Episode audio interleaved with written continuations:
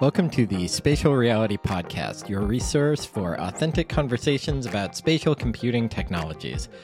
I'm Sean Higgins, your host. Every few weeks, I'll interview an expert to learn how this technology is changing a huge variety of fields and industries and what we can do to prepare for what's next. Today's guest, Sean Gorman, is currently the CEO of Zephr.xyz, an early stage mapping startup. Previously, he was an engineering manager at Snapchat, building technology at the intersection of mapping and augmented reality. He joined Snapchat as part of their acquisition of Pixel8Earth, a crowdsourced 3D mapping platform for AR where he was the CEO. Before that, he was the head of technical product management at Digital Globe, founder of Timbr.io and GeoIQ, and served stints at Esri and in academia as a research professor. He has deep experience, as you can see, with satellite imagery, crowdsourcing AR, next gen machine learning tools, algorithm reusability, and data science accessibility, among a whole raft of other topics. And we're thrilled to have him here today. Sean, welcome. First of all, thank you for joining me today. One of the first things that I love to do because everybody gives me a different answer to this question. I ask, what does the term spatial computing mean to you? Yeah, it's a good question because I'm a geographer by training. And so when I hear spatial, I generally think of geospatial. And so when I think of geospatial computing, initially it was like, oh, this must be related to like geographic information systems. But as we got more involved in spatial computing from an augmented reality perspective, it was really the fusion of th- those two things. People realizing that in the grand scheme of things, for spatial computing to work at a global scale, you're going to need geospatial coordinates, which was how I got involved in it and my background became useful and relevant. So I kind of have a weird take on it because my background had a very defined understanding of what spatial was and spatial analysis. And then computer science has a slightly different understanding of that. But the reality of actually deploying these things into something like Google's Live View is very much a fusion of spatial and geospatial together, which was really exciting for me because the stuff that I knew and my friends that I worked with knew became relevant and we could get involved in all of it. Yeah, so this is actually a perfect segue into my next question, which is can you tell me a bit about Pixel8Earth? What was Pixel8Earth? What did you do? How did this mm-hmm. whole snap thing develop? Yeah, we, myself and some other colleagues, we were working at uh, Maxar, which used to be called Digital Globe. They're a satellite imagery company. So they have a constellation of satellites that take pictures of the Earth. And those are the pictures you see in Google Maps and Apple Maps and Mapbox, pretty much any kind of 2D or 3D mapping application for global scale imagery. Most of that comes from Maxar. So we were working there on machine learning technologies and building 3D maps and things along those lines. And while we were there, a lot of folks started coming to Maxar asking about using their data for autonomy and augmented reality. And it was really exciting. Companies like Niantic were building Pokemon Go. And there was a bunch of autonomous vehicle companies that were trying to figure out how to navigate cars through cities. And we started to look at some of these problems. But at the time, as we looked at it, we began to realize that satellites are great for looking at the tops of buildings. So if you're playing like a video game like Flight Simulator, um, satellite imagery is awesome because that's the perspective you're above the ground. But the downside of satellites is as you get closer to the ground, the satellites just don't have a good angle. And especially in cities with big buildings, the buildings occlude. And even if you get a bunch of angles, when you start building 3D models with something like photogrammetry, that lack of low angle views means that the closer you get to the ground, the more artifacts you get in the reconstruction. It starts to look like a Salvador Dali painting. Everything's melted. the tops of the buildings are brilliant, awesome. Mountain ranges look fabulous. You look at like cars on the street or curbs or storefronts it's that's a chocolate mess. And same thing if you take Google Maps, it's aerial imagery, it's closer and it's better, but if you put it into 3D mode and tilt down and get close to the buildings, it's still melty and gnarly. And so we started thinking about it and realized to solve this problem of really accurate 3D reconstruction was probably going to take multiple sensors. That you really wanted sensors on the ground and you want sensors in the air and potentially sensors in space. And then how would you fuse those things together? And that wasn't something that a satellite company was interested in. They were interested in selling satellite imagery. And we're basically saying the satellite imagery is not going to get the job done. So we ended up leaving Maxar and starting Pixel8. And the di- idea with Pixel8 was that we could take multiple sources of data, both industrial sources like satellites and airplanes that are collecting imagery, but also crowdsourcing that people on the ground with GoPros and mobile phones could collect this data on the ground and then we could fuse it with the aerial data and then get those two things to come together to give us a fixed 3D representation. And that fixed 3D representation not only can use it for 3D models that you see in something like Google Earth or Google Maps or a video game, it also gives you the key descriptors that you need for a visual positioning system to do augmented reality. is when you want to put an augmented thing in reality, it needs to know where reality is. So if you're going to have a, a 3D Pokemon or a 3D fixed asset, that needs to nest accurately within the real world. And so you need a map of the real world to be able to place these objects and move them around. And so that that pretty quickly became the area that we got the most interest in, which was interesting because we had come from traditional mapping, but it was this AR map for machines that ended up getting the most traction. And we pretty quickly started working with several of the AR companies out there to try to figure out how to map these cities or a campus at scale and to do it economically. Yeah, so it sounds like spatial computing has always been Pixel8's DNA from the very beginning as you talk about bringing together these different technologies, I've, I have a few questions about that. First of all, what's the biggest challenge of using all of these different technologies together? I understand there may be differences of coordinates. There may be problems of, you talked about crowdsourcing, the quality of the data that may be captured by the public. What, how, what does that actually look like, technically speaking, to be able to pull together a data set like that? And we don't have to go too deep into the technical yeah, details, yeah. but I'd love to know at a high level how that works. There's two orders of problems. The first one ended up being solvable. The second one, arguably, still remains to be solved. The first order problem, think about you're on the ground and you're looking forward, right? And so if you took what you're looking at and painted everything with a ray across space of what you were seeing, most of those rays are horizontal. If you did the same thing with an airplane or a satellite and a point or a line and drew it down, most of those lines would all be vertical. And so you end up with a bunch of perspectives that are horizontal and a bunch of perspectives that are vertical. And what you're trying to do is to get those things to align with each other mm-hmm. and find a common point that's being looked at the same way. And so it's they're just like orthogonal to each other. But one's pointing down, one's going sideways. So getting those two perspectives to perfectly line up and co-register together is a really hard mathematical problem. It was funny when we first started, we are lucky to get some advice and guidance from Brian McClendon, who had been one of the founders for Keyhole, which became Google Earth, and then ran the Google Geo engineering team for a long time and is brilliant and super well known. And, and early on, we were talking to this, you, you know, he said, Yeah, this is a problem we worked on at Google for a long time because we had street view imagery and we had aerial imagery. Obviously, we wanted to get those two things to line up, but it's a really hard mathematical problem. You know, um, good luck with it and we figured it out in, a, in an open way where we're blogging about it a lot and we're working with, with several companies on doing pilots and testing this out, mapping cities and campuses for them. And our approach was very much focused on economically how do you make this scalable? Because a lot of these folks that weren't Google or Apple didn't have street view fleets. They didn't have airplanes to go and fly and collect imagery. And Google and Apple spent billions of dollars to create the assets like look around cars and street view cars to collect all of this imagery. And if you're the other companies out there looking at needing to spend billions of dollars to create these mapping assets that are needed for an AR map of the world, or at least of cities, major cities, you're also looking at billions of dollars. And that's a huge chunk of change to go and spend. So if you can find a way to do that more economically without the fleet, you can do it with crowdsourcing, then that is a huge, huge uptick. So we became strategically interesting to a couple of folks out there because we had one piece of that puzzle. And so that's how we eventually ended up over at Snap and working on the problem within Snap. Again, it's one small piece of a much larger puzzle, but it was a, it was an interesting piece that was fun to work on. So that was the first big problem of putting those things together.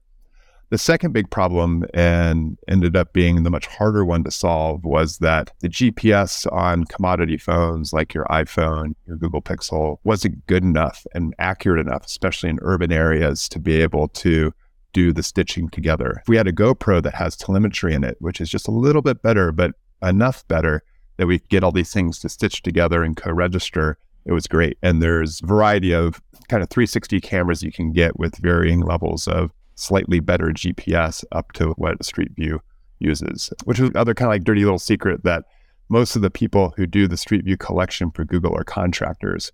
And when they're not collecting for Google, you can hire them for a much more discounted rate to go and collect imagery for you. And so we, we definitely took advantage of that while we're at Pixel8, and you can get affordable um, imagery with really good cameras. And so we had this combination of crowdsourcing people out with GoPros, but the number of people with GoPros is a mo- small fraction of the people with mobile phones, right? And the number of people out there with mobile phones collecting for the big social media or collecting for themselves is vast. So that ended up being a pretty big problem was this GPS not being accurate enough. And we tried to use like aerial LiDAR as an assist, and that worked great for everything, but just wasn't quite good enough for, for the commodity phone GPS. And so that's still an outstanding problem, right? That why you can't still do mass collection of, of data with mobile phones to do these 3D reconstructions. And there's lots of workarounds and different approaches that people are taking to it, but just the fundamental kind of crappiness of GPS that we all experience when we go into a city and it puts us on the wrong side of the street to catch an Uber or it puts us on the wrong block for some store that we're trying to find. And visual positioning systems in cities help that, but it's a chicken and egg kind of thing, right? That these things are challenging. And so that's something that, you know, that all of the major AR players in one way or another are trying to figure out is how to crowdsource this data, how to make it more economically viable to update and build these maps because again it's billions of dollars. So this is super fascinating. I wonder as you're talking about this scale at which people are working with this technology people companies with very deep pockets what does this mean for, let's say, us mere mortals, right? A small business like a factory or some sort of larger facility that's interested. The way you're talking about it right now, it seems like a lot of large companies are working toward making this work. And then at some point, the technology may trickle down to be usable by consumers and or smaller enterprises. So what is what does that mean for us in the future? What are some of the use cases? Is there anything that we should be paying attention to with regards to this technology? Yeah, I think a lot of it is trying to lay the foundation for the mythical killer use case for AR. And I think that's something that all of these big players and what will eventually drive the trickle down opportunities is what is that use case that makes AR indispensable to everybody. Like you look at something like GPS and getting to the point where you have assisted GPS on mobile phones that allows for navigation and that became the, the killer app for things like Google Maps. And then all of a sudden, everybody was using GPS in some form or another. And then that opened up a whole bunch of other use cases that we might not have thought of originally, all the way down to Pokemon Go, where it becomes a big location based gaming enabler. Um, and I think it's a similar thing for AR right now of what is going to be the big unlock that makes AR indispensable for everybody. And there's amazing things like a snap, all of the filters and like my daughters, if I leave my phone unattended, will go straight to the phone, go straight to Snap, and start making dog ears. And they'll do that for hours, which is amazing that it creates that kind of engagement. And obviously, it's very sticky and people love it. But it's arguably not the killer app, right? It's not the thing that's indispensable for me on a day to day basis that I'm going to have to use. My daughter might argue otherwise, but I, I, I think a lot of that's what the city scale investments are driven by. That if I think a lot of these large companies feel like there is that killer app out there if we can enable more pragmatic things that are important to lead our day-to-day lives. So what's mm. that utilitarian use case that we that we need that makes AR indispensable? The reason I would put on the glasses every day or I would hold up my phone and engage with it. And I think the city scale thing is that infrastructure that I that a lot of companies see that if we can enable a city, then we will find that killer use case that that opens up things for folks. I tend to ask people about uh, AR, VR. What do these things look like five years into the future? Mostly, what people tell me is they're looking for contextual information updated in their line of sight. Do you think it's likely that this is going to be the killer app, or that's just us projecting forward how we think the technology is going to develop? Are we just thinking about it in terms we already understand? Is there more potential there beyond, in your opinion, beyond what we can actually imagine? Yeah, my guess is going to be something that surprises us, that it's something that we don't think about today. because anytime I think we have these step changes that kind of fundamentally change the way that we operate, they, they tend to be surprises. I think even like with something like generative AI and ChatGPT aren't necessary. I think the way those things emerge end up being surprising in the way that it fundamentally changes what you're doing. I think for the people that are working on it and immersed in it, it may not seem surprising, but I think to the public, as these things emerge, and then what actually gets traction with the public and what it is that they resonate with is the surprise element, right? That the engineers know knows what's capable, the public knows what they like. When those two things are going to intersect in a way that really changes the way that society interacts is the unknown, right? And I think that's where we're still not sure. Like, what is the thing that the public's gonna really all of a sudden say, like, wow, AR is amazing. I want to use this all the time and I never want to leave it, which is what happened with mobile phones and what happened with the internet. And I think a lot of folks are betting that's going to happen with AR, but we just don't know what is that thing? What's the surprise going to be? What's the thing that resonates? So, talking about it from the point of view of somebody who's working with the technology, then what are some of the ways that you all are using the technology now or developing what are some use cases you're developing it for that could possibly or possibly not be this killer app? I assume you're all exploring every avenue with it. So what sorts of things are you doing? Yeah, I think there's different different kind of vectors that different people are looking at. I'm not at Snap anymore, so I don't mm-hmm. I'm not I don't know what Snap's working on today. And I want to be careful about talking about things that I did work on when I was there. But speaking broadly, I think that there's a lot of opportunity in location based gaming. And as as amazing as Pokemon Go was and is, and the innovations that Niantic have been doing, in many ways it's they suffer from having a single gaming mechanic. That you arrive at a, a point of interest, there's a geofence around that point of interest, you enter it, GPS is good at best at five, three, three, four, five meters. So it just roughly knows that you're there. And then an AR experience is kicked off. And so you have, and so you, you look at like the different, it's basically applying different intellectual properties to the same gaming mechanic. And it, you know, starts to get a bit stale over time. And I think that's also the reason that like Niantic has been invested so much into Lightship and having these like interactive AR experiences when you arrive at a point of interest. But you're still restricted by the point of interest, right? These little snow globes around a city where you can have an experience. Um, but you start thinking about the what happens when the entire city is enabled, when you can have a game that persists no matter where you are in the city, in, indoors, outdoors, and it's like the, the games that we play in Unity or Unreal, where or in different aspects of VR, where everywhere you go, the game's happening.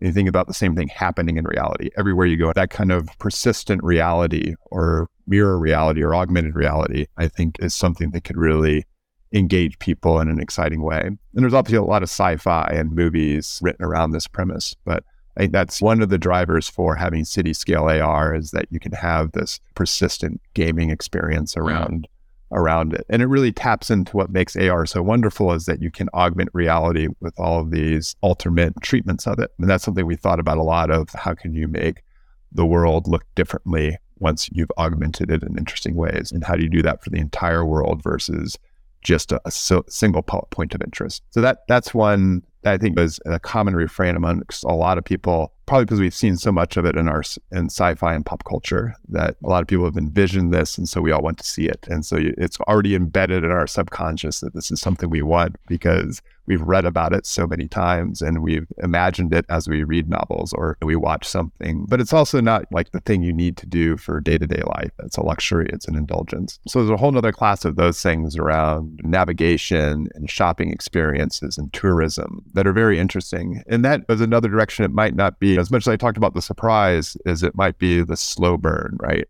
Of that you just start adding these things that are that are helpful in your day to day existence of knowing when the train's going to arrive so I can pop up and see it in an augmented way or navigating to exactly the thing that I need. Like you try to use GPS and it's not going to get you to the door front, but it's going to get you roughly somewhere close to where a building is, maybe on the wrong corner, or the right corner. Who knows, right? But being able to precisely get you to exactly the place that you need to be facing in the right direction and persistently being able to see that. And a lot of this also, and it is probably obvious as you see where my hand goes. I'm not talking about mm-hmm. like on the phone, right? I'm talking about yeah. classes, which arguably is the other direction of looking at this, that it's not an app problem, it's a hardware problem.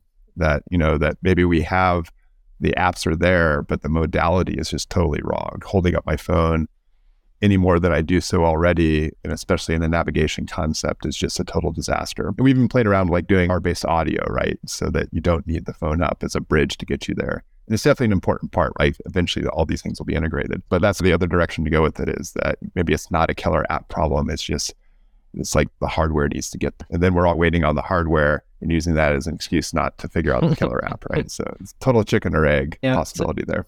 So it's it's clear to see that there's a lot happening in this space. Let's say I want to use AR for enterprise applications or for some of these more utilitarian sort of applications you talk about outside of the consumer realm.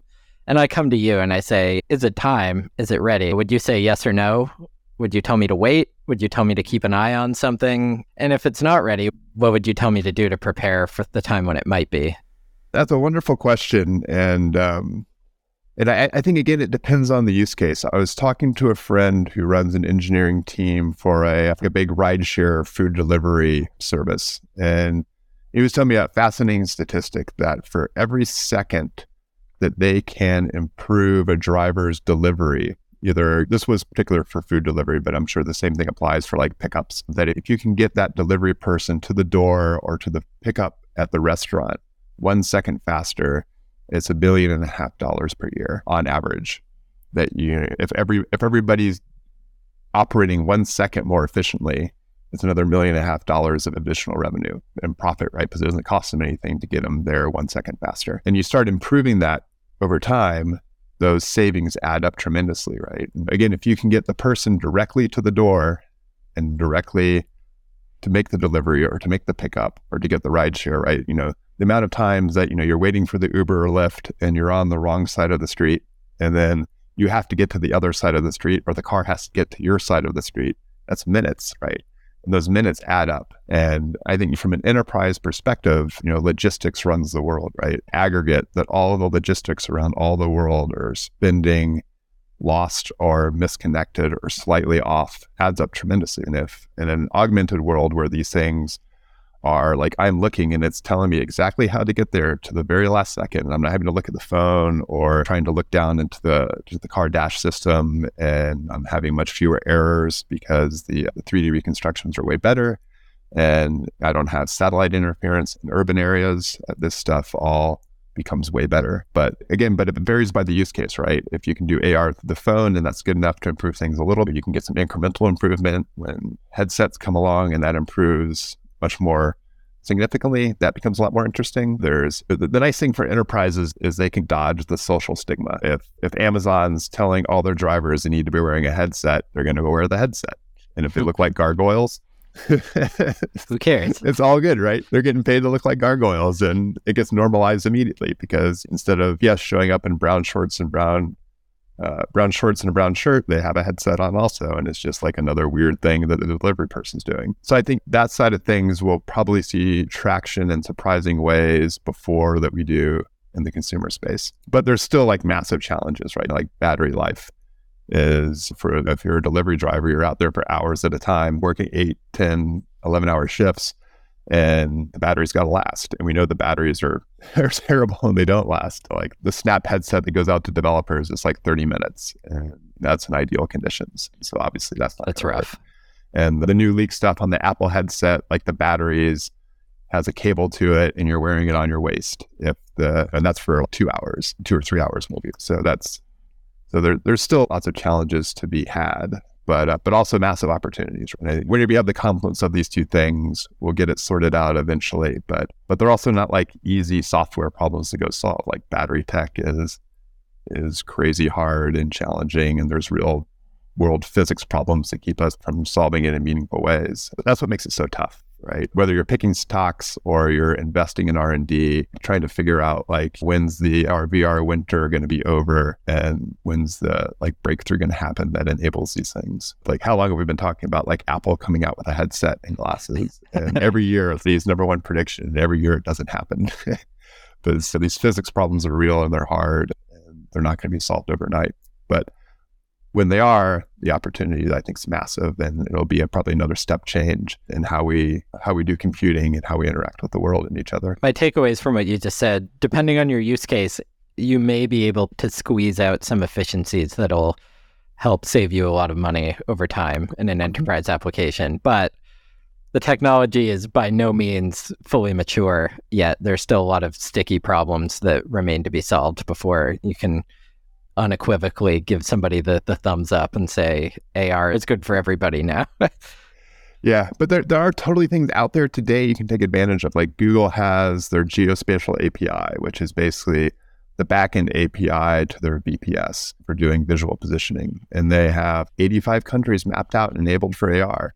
Right? Like the rotational accuracy is a little dubious at times and it's it's not perfect, but it's complete. Right? You can use live view on your phone all over the world.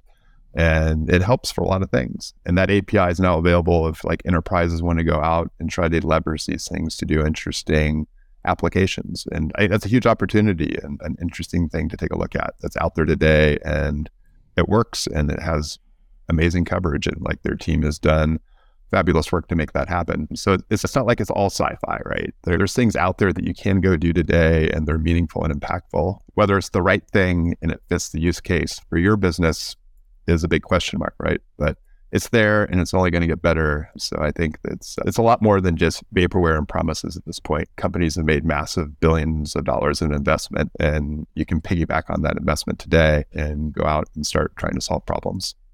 That's great. So the one last thing I wanted to ask you, we were emailing before this call. You talked about using NeRFs for spatial computing. So I'm really interested in what what applications are you exploring for this technology and what are the potential challenges of using something like this for spatial computing, which in many cases relies on some really high accuracy data. So it's a it's an interesting idea. It seems a bit like a frontier use case right now, but uh, fascinating to hear what you're working on and what you imagine that's going to mean in the future. NeRF's a super exciting space, and you know, I think it's exciting at two different levels. One is just the really hard computational problem that they solved. And then two is how quickly people are building upon that solved problem to make it applicable to just a wide variety of different use cases. And then also just how quickly they're solving problems because so many smart people are working on it and so many companies are investing in it and so many university folks are publishing papers on it that um, that a lot of the hard problems that made it seem like NeRF might not be usable for commercial or enterprise things has made it have bridged those gaps in times that are faster than I've seen happen in difficult computational spaces before. But but it's also I think useful kind of just to take a step back and what is NeRF, right? And yeah. why is it interesting? And the, it's neural radiance fields. And traditionally the way you would do a 3D reconstruction something is a process that we talked about briefly in the beginning, photogrammetry, where you're taking pictures from a lot of different angles, and then you're finding pixels in common between those different images, and then using those kind of key descriptors to triangulate and then find positioning for a bunch of the pixels to create a 3D reconstruction of things. And a neural radiance field uses a different approach where you're tracing rays of, of light, for lack of a better term, through a 3D image, and then you're packing in these neural radiance fields to they give a bunch of characteristics to everything that that ray shoots through and then you reconstruct things using that approach the cool thing is with that kind of volumetric approach of doing things is that it allows you to assume what something looks like even though you might not have an image of it so from just a practical standpoint as you're imaging around things you're you always end up with an angle that that misses something. Like we talked about it before with an aerial or satellite, it's hard to get the low angled mm-hmm. storefronts because it could be occluded, right? You have an awning over something. And same thing terrestrial, right? There's something around the corner that you can't see. And one of the cool things that neural radiance fields does is that it's basically using an assumptive technique to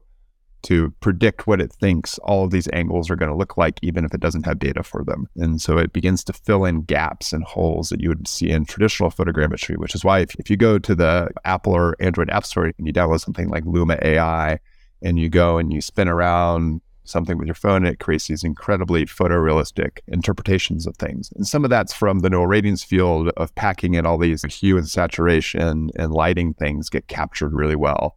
But the way that it solves it and the reason it solves it is the same reason why it's able to fill in gaps and get lighting to look really nicely. And then you can change that lighting with different kind of 3D software. And so it, it does this really great um, techniques of, of just making way better 3D models than traditional photogrammetry does in a side by side comparison.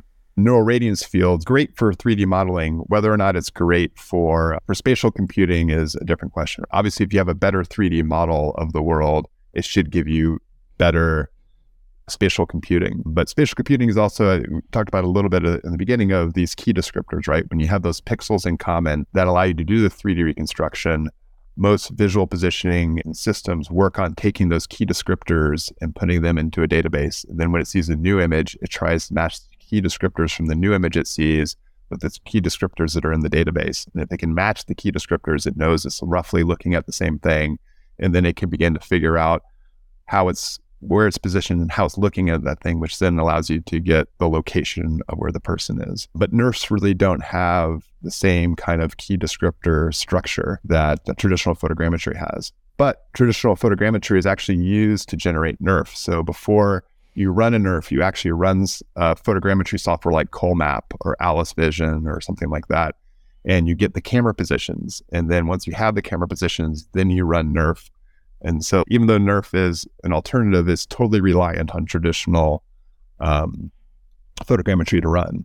So, if you have the camera positions and you can georeference the camera positions, let's say, and then use the NERF models to fill things in more accurately, then there's a question could you generate your key descriptors from NERF? And there's some nascent academic work on this. If I'd been better prepared, I would have gone back and looked to see who the authors were and yeah. who were the really brilliant people who were figuring this out. But there's work around that, right? And turning a NERF into a mesh and a lot of these pragmatic problems. But that's also the thing that's so exciting about NERF is so many people are working on it that these problems of like, how are you going to get to being able to generate the, the key descriptors to put into a feature database to power spatial computing like all of a sudden within weeks people are publishing right and pushing out techniques and pushing out github repos which is the other awesome thing. It used to be like when academics or folks within a research lab worked on something you got an academic paper with a bunch of equations and you're trying to figure out how to take those equations turn them into code and then you're like oh but i don't have the training data they use how do i apply this i don't even know how they're structuring their training data et cetera.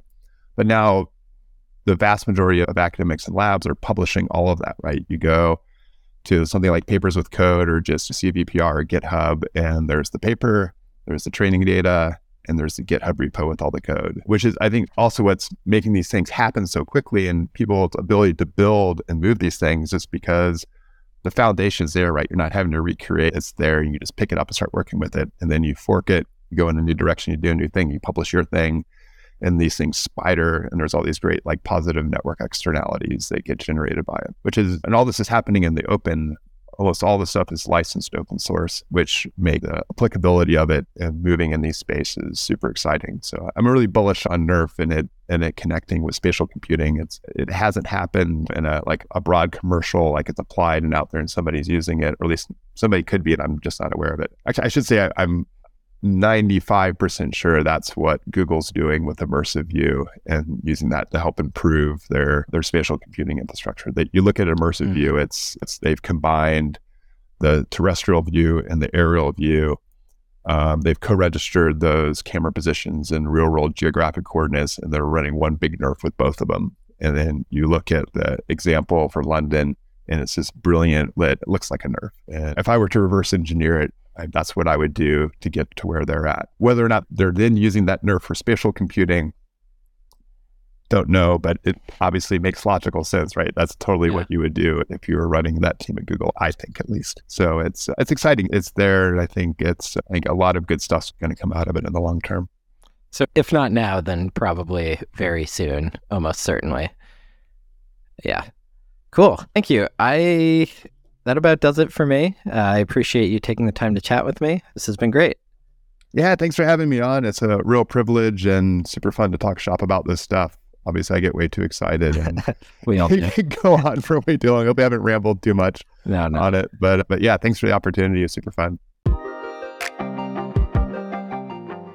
Thanks for listening to today's podcast. Check the episode notes for links to the books, reports, articles, and other media we discussed today. You can find more episodes of Spatial Reality in your usual podcast spots. Leave us a review if you enjoyed today's interview. And so you know, I'm always looking for more experts to talk to. So hit me up on LinkedIn if there's anybody you'd love to hear from. See you next episode.